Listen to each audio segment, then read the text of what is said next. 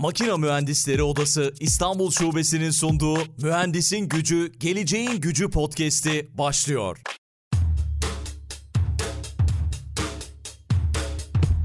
Mühendisin Gücü, Geleceğin Gücü podcast'inin yeni bölümünden herkese merhaba. Bu bölümde konuğum çok çok uzaklarda kendisi Washington'da Optimal Dynamics şirketinde yöneylem araştırmacısı uzmanı olarak görev yapıyor ama farklı bir kariyeri var. Bakalım neler anlatacak bize merakla bekliyorum. Ayhan Aydın şu anda karşımda. Ayhan Bey merhabalar, selamlar, hoş geldiniz. Merhabalar Erkut Bey. Hoş çok çok sağ olun katıldığınız için. Makine Mühendisleri Odası İstanbul Şubesi ile birlikte gerçekleştiriyoruz bu podcast'i ve çok değerli konuklarımız oluyor. Onlardan biri de sizsiniz. Girişte isterseniz böyle biraz sizi tanıyarak başlayalım. Çünkü bir kariyer değişikliği var son dönem içerisinde. O da son dönemde yine bizi takip eden mühendislerin çok merak ettiği bir şey. Nasıl oluyor, nasıl gelişiyor diye. Nasıl devam etti, neden oralardasınız? İsterseniz onunla başlayalım. Tabii evet biraz sancılı bir süreç kariyer değiştirmek. Nereden nereye olursa olsun. Şu an e, yönelim araştırmaları uzmanı olarak çalışıyorum. Nereden başlayayım? İstanbul Atatürk Fen Lisesi mezunuyum. Doğal olarak temel bilimlere, mühendisliğe ilgim vardı. Sonrasında Sabancı Üniversitesi'nde üretim sistemleri mühendisliği okudum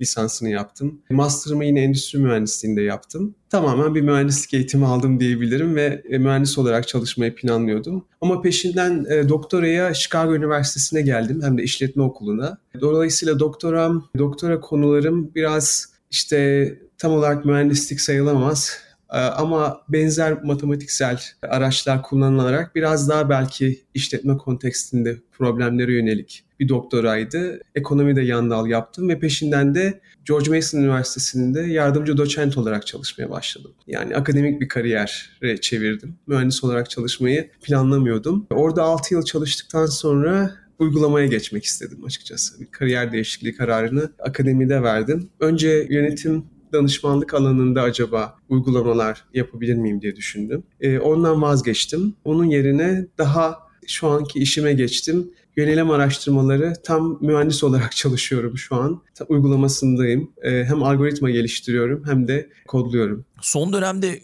konuklarımız akademiden endüstriye geçmiş durumda. Yani bilmiyorum böyle bir istatistik var mı? Son dönemde bu artmış mı? Türkiye'deki durumu da bilmiyorum açıkçası ama yani yakın zamanda akademiden endüstriye adım attınız. Bu kariyer değişikliğine karar verme sebebi nasıl oldu? Yoksa kendiliğinden mi gelişti? Akademiden mi sıkıldınız?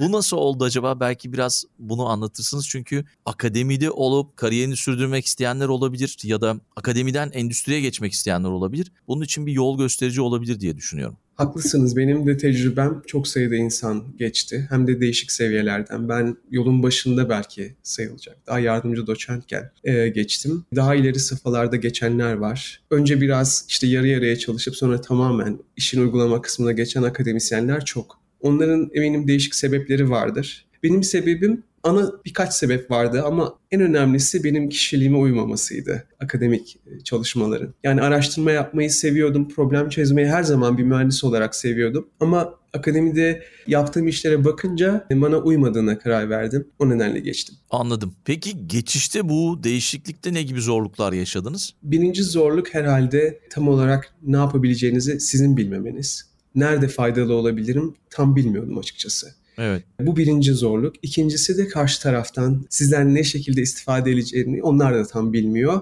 Bu ikisinin birleşmesi hem sizin bir emek göstermeniz gerekiyor hem de karşı tarafta da sizi anlayacak iyi firmaların olması gerekiyor. Şu an çalıştığım firma biraz daha bence akademisyenlere ya da evvelden teorik çalışmış insanlara açık bir şirket. Daha anlayışlı bir şirket. Bazı firmalar çok daha bence kapalı görüşlü tam bir reçeteye uyan insan arayan firmalar var, pozisyonlar var. Onlara girmek daha zor. En büyük zorluk bence burada. Peki mesela Amerika'da bunu birçok kez sordum. Türkiye tarafında o çok olmadığını düşünüyorum ki öyle cevaplar almıştım. Akademi ile üniversitelerin daha doğrusu endüstri ile üniversitelerin işbirliği nasıl? Bunun faydasını gördünüz mü? Görüyor muydunuz akademideyken? Ben fazla istifade edemedim. Biraz daha e, akademiyle, e, endüstriyle beraber çalışan insanlar vardı. İlginç tarafı benim şu an çalıştığım şirketin kurucusu da Princeton'da gayet başarılı bir profesör. Emekli olduktan sonra bu şirket şirketi kurdu. E, ama kurmadan önce de bayağı bir sanayiye dönük projeler yapmış bir insan. O sebepten bence bu şirketi kurabilmek için biraz daha bir perspektife sahip bir insandı. Var var. Yani bu ilişkili işbirliğini gerçeğe çeviren insanlar var. Fakat bunu çok ben kendim gerçekleştiremedim. Artı ne zaman yapmaya çalışsam açıkçası iki tarafın istekleri çok farklı. İki tarafın isteklerini, beklentilerini birleştiren projeler yapmak çok çok zor. Evet, doğru. Zaten bu en büyük sorunlardan biri herhalde. İki tarafın orta yolu bulması. Peki şey böyle yani akademiden gelen biri olarak daha farklı bakılıyor mu size? ön yargı var mı diyorsunuz? Var. Yani ben evet. hatta bu ön yargı ön yargı olduğunu ta lisanstayken, daha üniversite öğrencisiyken, staj yaparken fark etmiştim. Doktorası olup da işe başvuran, hani ben stajyerdim tabii, iş başvuruları benim önüme gelmiyordu ama fırsat oldu, gözlemlemiştim. Doktoralı olan başvuru kağıtları hemen kenara konuyordu. Ne işi var burada diye. Ee, Anladım. Belki de çok haklıydı. Yani ön yargı değil sadece. Daha çok birçok şirket doktoralı insanları nasıl kullanabileceğini bilmiyor ya da e, endişe ediyor overqualified pozisyonlar bu pozisyonlar için diye düşünüyor. Ama genel olarak bir ön yargı diyebiliriz buna. Bunu karşı tarafın belki göstermesi gerekiyor. Gerçekten Doğru. doktor insanların, akademiden gelen insanların nasıl faydalı olabileceklerini ve o pozisyonları seve seve yapabileceklerini göstermeleri gerekiyor. Bu da kolay değil. Şu anda SaaS tabanlı hizmet veren bir startupta yöneylem araştırmaları uzmanı olarak çalışıyorsunuz ve kod yazıyorsunuz. Önce belki yöneylem araştırmaları uzmanı ne yapar? Belki bunu tanımlasak mı? Tabii. Yönelim araştırmaları aslında uygulamalı matematiğin geniş bir alt dalı diyebiliriz. Daha çok doğrusal programlama üzerine ama çok başka araç gereçler de var. Bir araç gereç avadanlık seti gibi düşünebiliriz aslında. Matematiksel. Birçok problemlerin e, çözülmesinde kullanılabiliyor. Optimizasyon dediğimiz şeyi hakkıyla yapan bir alan. Genelde de çok fazla karar değişkeninin olduğu, yani çok çeşitli kararların verilmesi gereken yerlerde kullanılan bir matematiksel modelleme düzeni. Endüstri mühendisliğinde çok kullanılıyor ama diğer birçok alanda da uygulaması var. İşletme okullarında da çok değişik problemlere uygulanabiliyor. Endüstride de çok uygulaması var ama çok çok daha olabilir. Şu an bulunduğum şirketi de o yüzden seviyorum. En azından bana daha neler olabilir, nasıl çeşit uygulamalar yapılabilir fikir veriyor. Benim heyecanlandıran da bu daha çok. Anladım. Peki gelecekte mühendislerin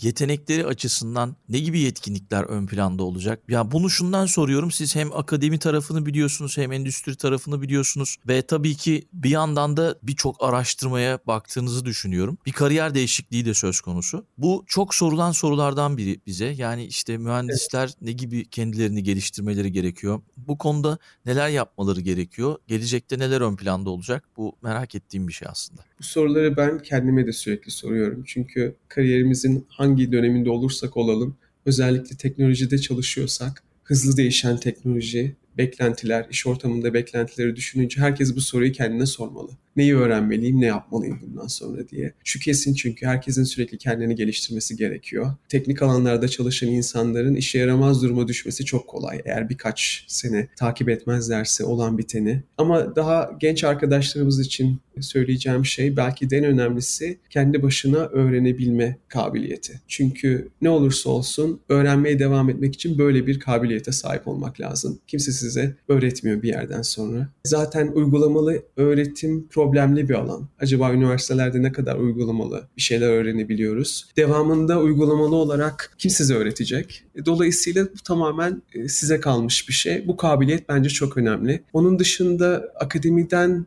bu tarafa endüstriye geçince en önemli gözlemlediğim şey takım içinde çalışabilme kabiliyeti. Diğer insanlarla özellikle de anlaşabildiğiniz olur, anlaşamadığınız insanlar olur. E, hepsiyle beraber bir projeyi, bir işi yürütebiliyor musunuz? Bence bu da çok önemli bir kabiliyet. Onun dışında tabii e, zamanın gerekleri atıyorum bir programlama dili olur ya da bir program olur bir çalışma stili olur. Bunların dönemleri geliyor, geçiyor. Bunları da takip edebilmek gerekli Doğru. diye düşünüyorum. Doğru. Yani öğrenme konusunda az önce verdiğiniz örnek çok çok değerli. Herkes kendi kendine öğrenmesi gerekiyor ki zaten bunu artık internet sayesinde çok rahat bir şekilde yapıyoruz. Ücretli ücretsiz ulaşabileceğimiz birçok online kurs var. Onlardan biri de Makine Mühendisleri Odası İstanbul Şubesi'nin açmış olduğu makine öğrenme merkezi mesela. Orada onlarca eğitmen çevrim içi, çevrim dışı eğitimler veriyorlar. Bu da mühendislerin kendilerini geliştirmeleri adına çok değerli diye düşünüyorum.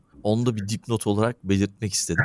Çok kaynak var. Uygulamalı öğrenmek çok önemli. Ben bu dersleri seviyorum ama proje yapmak gerekli, portföy geliştirmek gerekli. Bunları üstelik sonradan işe başvurduğunuzda ya da networking yaparken insanlara paylaşabileceğiniz somut şeyler. Üstelik çok zevkli, çok daha zevkli e, öğrenirken. Peki kod yazmayı siz kendi kendinize mi öğrendiniz? Mühendislik öğrencisi olduğum için mesela lisanstayken bile işte C++ bize öğrettiler. Derslerde öğrendim önce ilk olarak. Anladım. E, ama e, akademide e, akademisyen olarak yazdığınız kodlar çok farklı türlü.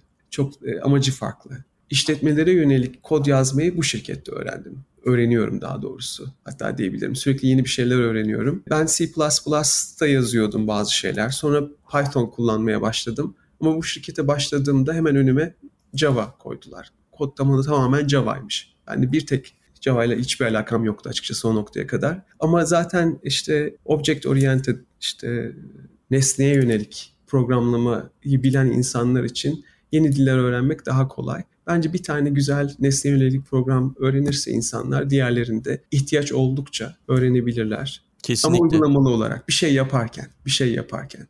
Kesinlikle.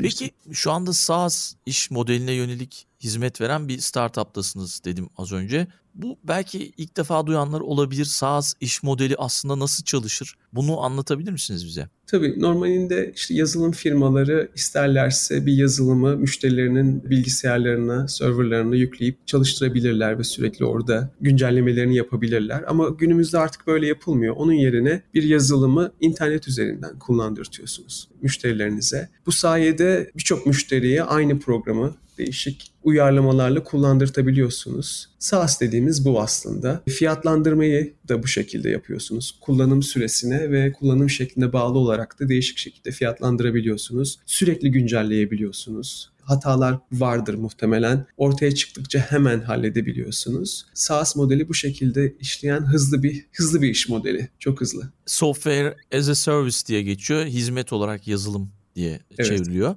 Günümüzde popüler bulut tabanlı servislerden biri. Bu modelin, bu iş modelinin avantajları ve riskleri neler? Belki bunlardan bahsedebiliriz. Bir çalışan olarak en büyük avantajı şu, problem tespit ettiğimizde, müşterimiz bir şeyi beğenmediğinde ya da yeni bir şey istediğinde çok hızlı bir şekilde buna cevap verip hemen değiştirebiliyoruz. Bizde bir gün, iki gün çok önemli. Hemen çok şey halledilebiliyor. SaaS tabanlı çalışmıyor olsaydık muhtemelen yeni güncellemeyi bekliyor olmamız gerekecekti. Bu bir. Bu avantaj dezavantaja da dönüşebiliyor. Çünkü bu sefer de çalışma ortamının ritmi çok hızlanabiliyor sizin için. Hem avantaj Anladım. hem dezavantaj galiba hız konusu. Ama onun dışında müşterilere farklı bir şekilde de ulaşmamız mümkün değil diye düşünüyorum. Doğru. Yani bir dezavantajı da gözlemlediğim rakipleriniz olsun. Sizinle çok benzer program yazılım hizmeti sunan rakipler çok da benzer olmasa bile eğer müşterilerinizin bilgisayarında 5-6 program açıksa bunların her birini kullanıyorsa bu sefer yakın rakiplerinizle uzak rakiplerinizle sürekli bir ilgi rekabeti, kullanıcının ilgisi rekabetine girmiş oluyorsunuz. Bu da bir dezavantaj. Çok rekabeti arttırıyor. Bu iyi mi kötü mü? Bir yerde dezavantaj. Anladım. Kitleyemiyorsunuz müşterinizi. Eğer bir şey beğenmezse başka program hemen geçiyor bir browser'da. Anladım. Peki yurt içinde hiç e, iş tecrübeniz olmuş muydu? Ben İstanbul'da büyüdüm ama lisanstan, master'ımı yaptıktan hemen sonra Amerika'ya geldim. O yüzden Türkiye'de iş tecrübem stajlar dışında yok. Yani yurt dışı ve yurt içi iş tecrübesini böyle karşılaştırır mısınız diye soracaktım ama herhalde tam olarak buna bir cevap bulamayız diye düşünüyorum. Buna muhtemelen cevap vermem mümkün değil. Ben Amerika'da bile işte sanayi, endüstri tecrübesi yeni olan bir insanım. Burada bile çoğu tecrübem aslında akademikti. Anladım.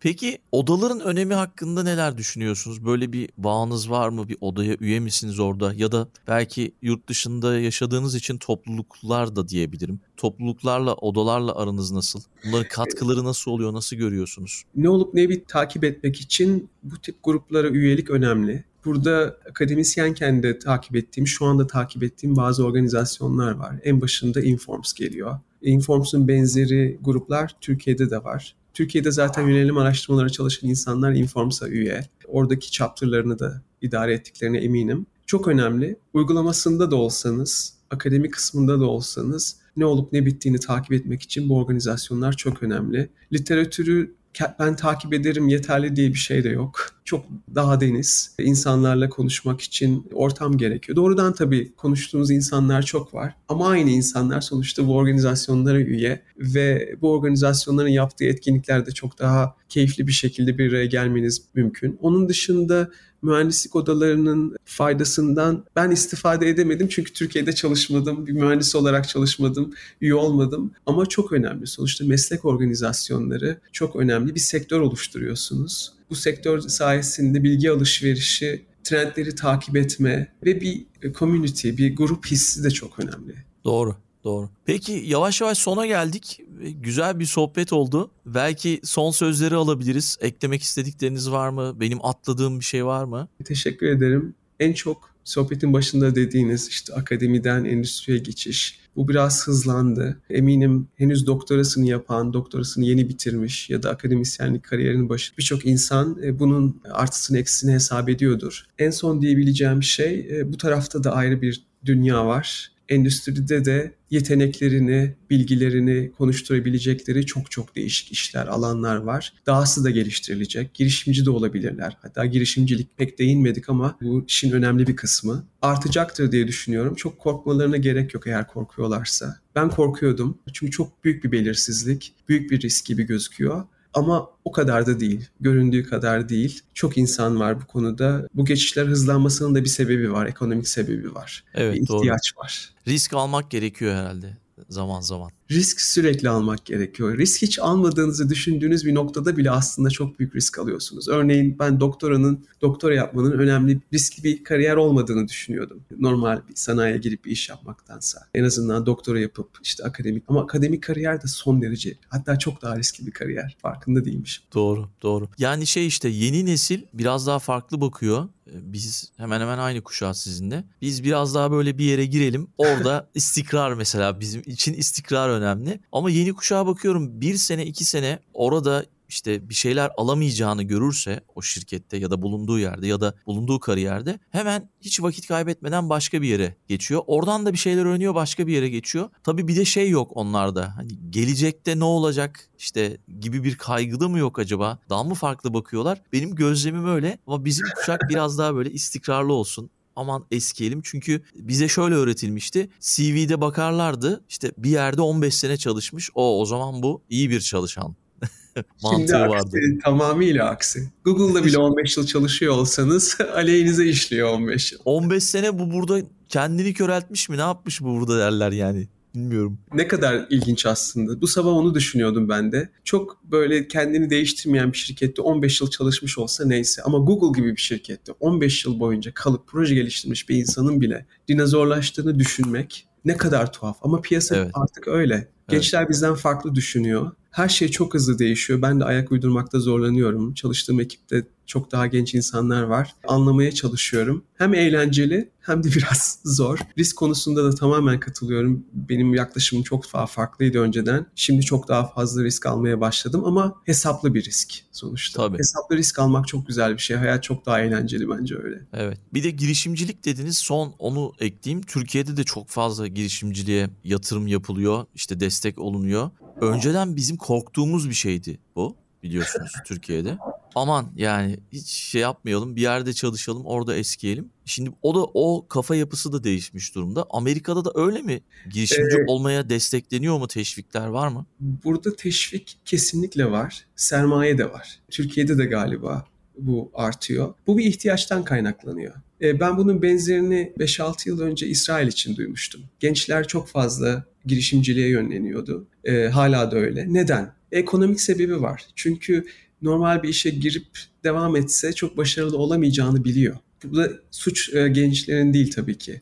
piyasa müsait değil. Yeni işlerin yaratılması evet. gerekiyor. Bir de ücretlerde bir sıkışma var. Ücretler artmıyor dünyanın hiçbir yerinde pek artmıyor. Dolayısıyla girişimci olup önüne çıkabileceği fırsatları düşündüğü zaman bu gençler değer. Aslında o riski almamak büyük bir risk onlar için. Kesinlikle. Dolayısıyla bu eğilim her yerde gö- görülüyor. İsrail örneğini verdim çünkü or- orada bana söylenen şuydu. Çok yüksek maaşlı bir işte çalışıyor bile olsanız zaten ev almanız mümkün değil. Mümkün Evet. değil. Hayat kurmanız, sağlam bir hayat kurmanız mümkün değil. Dolayısıyla bir risk almanız gerekiyor ki bir şansınız olsun hiç değilse. İstediğiniz türde bir hayata ulaşmak için. Şu an gençler onun farkında dünyanın her yerinde. İstedikleri bir hayata ulaşma fırsatı en azından bir olasılığı var eğer girişimciliğe yönlenirlerse. Eğer onlar girişimciliğe yönlenir, güzel şirketler kurarlarsa geri kalan gençler için de maaşlı işte daha standart bir hayat takip etseler dahi başarılı olma şansı artıyor. Doğru. Bir de tabii şey nüfus çok az olduğu için o tip ülkelerde İsveç gibi işte Finlandiya gibi oralardan böyle çok büyük markalar çıkıyor. Neden diye sorgulamıştım ben bunu. Çünkü ilk başta başlarken uluslararası bir marka hedefindeler. İç pazar 7-8 milyon belki 10 milyon. Onlara Aa. yeterli gelmiyor ama Türkiye'deki.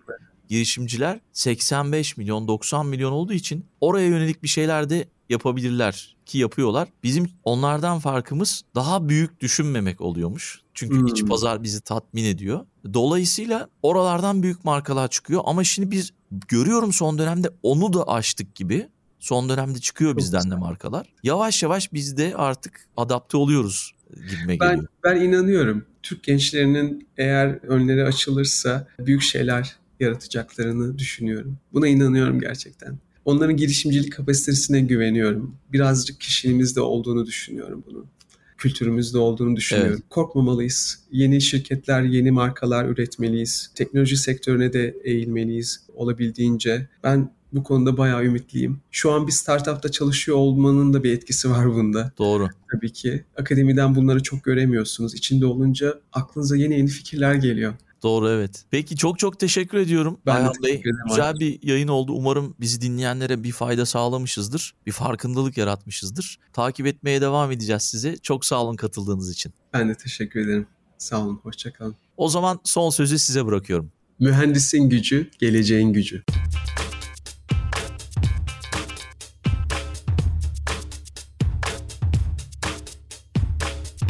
Makina Mühendisleri Odası İstanbul Şubesi'nin sunduğu Mühendisin Gücü, Geleceğin Gücü podcast'i sona erdi.